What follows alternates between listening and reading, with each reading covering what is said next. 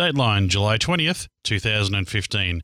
Well, g'day, folks, and welcome back to the Australia Desk for this week's episode number 360. And you know, if I'm calling the Dateline, that can mean only one thing, of course. Well, McHerron's not here. I wonder where he could be.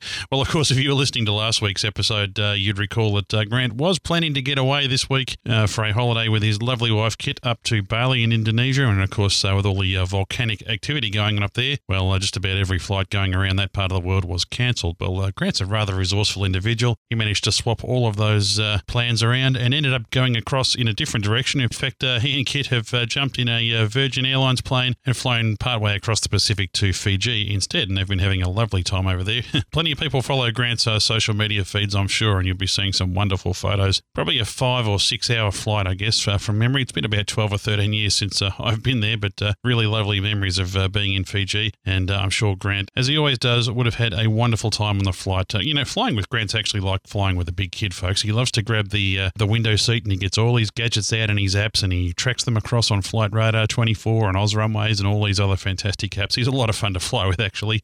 But anyway, he's over there and uh, he did file a report from us. Just came in uh, just a couple of hours ago from Fiji. Let's have a listen to all the fun Grant's been having over there.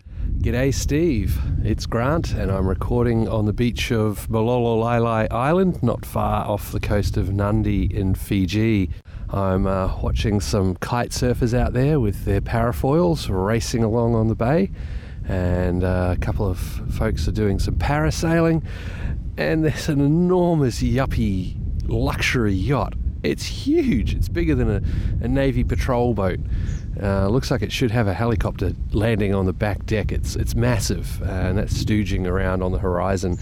Um, again, inside the huge atoll that goes all around the big island of Fiji uh, Viti Levu. It's been an amazing time over here.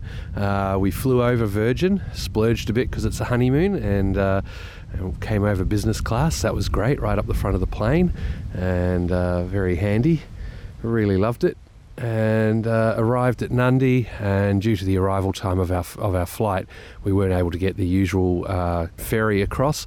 So they put us on the what they call the Express, um, small boat, crew of two, and uh, 250 horsepower outboard motors on it. So yeah, we're doing about 32 knots across the water. It was great. On the very first day here, uh, seeing what looked like a Cessna 206 and turned out to, yes, indeed, be a Cessna 206 with normal wheels, no floats. Went round the corner on the island, and sure enough, there's a 2,000 foot runway.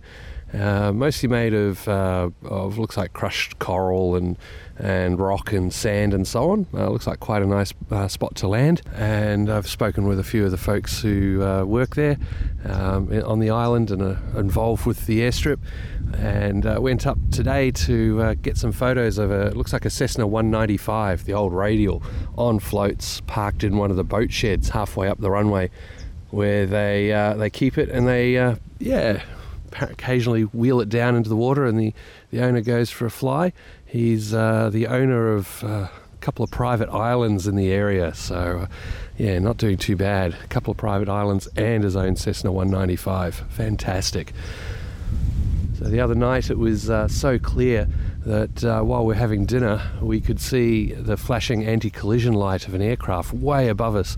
So I pulled out Flight Radar 24, and sure enough, it was a uh, Hawaiian Airlines A330 at 44,000 feet, and the sky was so clear we could see his uh, his beacon.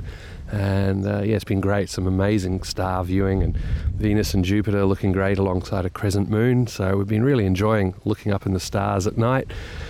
And uh, yeah, the other day a uh, otter, a turbine-powered otter, came in.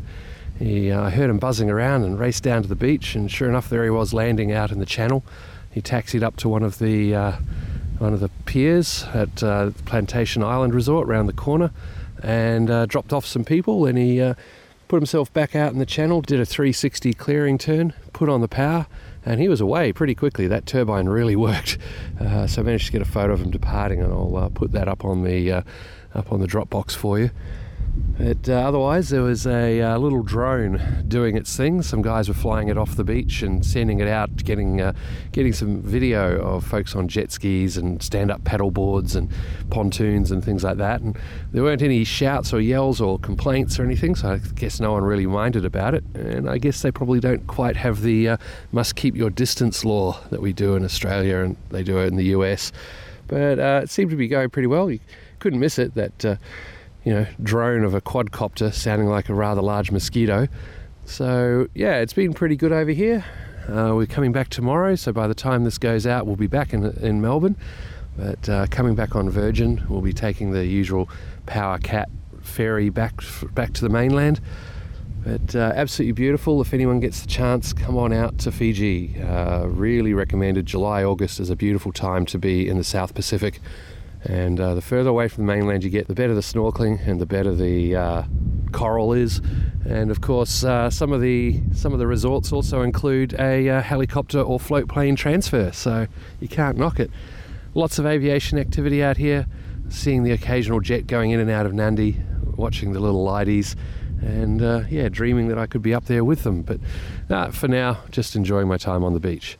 So, anyhow, I'll be back in a couple of days. For now, this is Grant signing off from the Ozdesk supplement on the sands of Fiji. I think I might go for a bit of a paddle in the water again. See ya.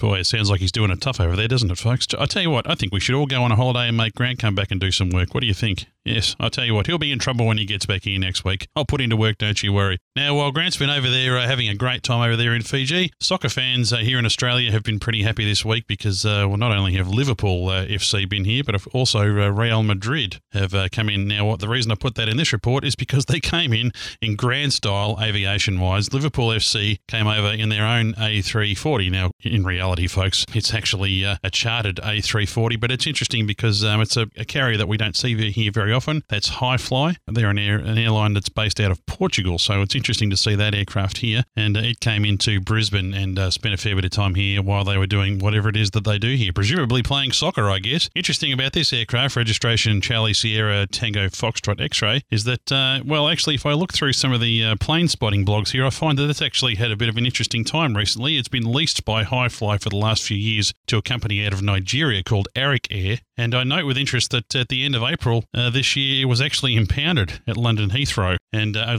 was only returned to service about a month later back in the Hi-Fly colours. So uh, looks like uh, Air perhaps weren't paying their bills. I don't know. Now, if that wasn't impressive enough, of course, uh, they, they were outdone by Real Madrid. Real Madrid actually ended up flying over here in their very own chartered uh, Malaysian Airlines A380. So uh, they really did it in grand style. Now, now I don't pretend to know much about soccer, folks. In fact, you know, don't tell anyone. I actually find soccer quite boring, but I know a lot of uh, people around the world don't feel that way. So uh, apparently, uh, Real Madrid is rather rich and rather wealthy, and they can afford to fly in these aircraft. So no, they didn't buy their own A380, but great to see a Malaysian Airlines A380 380 being used for this. That would have been a great shot in the arm for that airline without understating it. Of course, they've had a pretty rough trot the last couple of years, so uh, I guess that would have been a really great PR coup for them. So uh, I can't really tell you what it is that uh, they're doing over here sports wise. I'm sorry, you'll have to listen to a soccer podcast, folks, if you want to know what they're doing. I really can't help you with that. And with that said, before I get lynched, boy, I tell you what, it's quiet in this studio without Grant around. We really do need him around. I'll make sure he's back next week, folks. Wonder if he's got a suntan or a sunburn. I think I'm tipping a sunburn. We'll find that out next week. Until then, I'm Steve Visscher. Cheers, folks.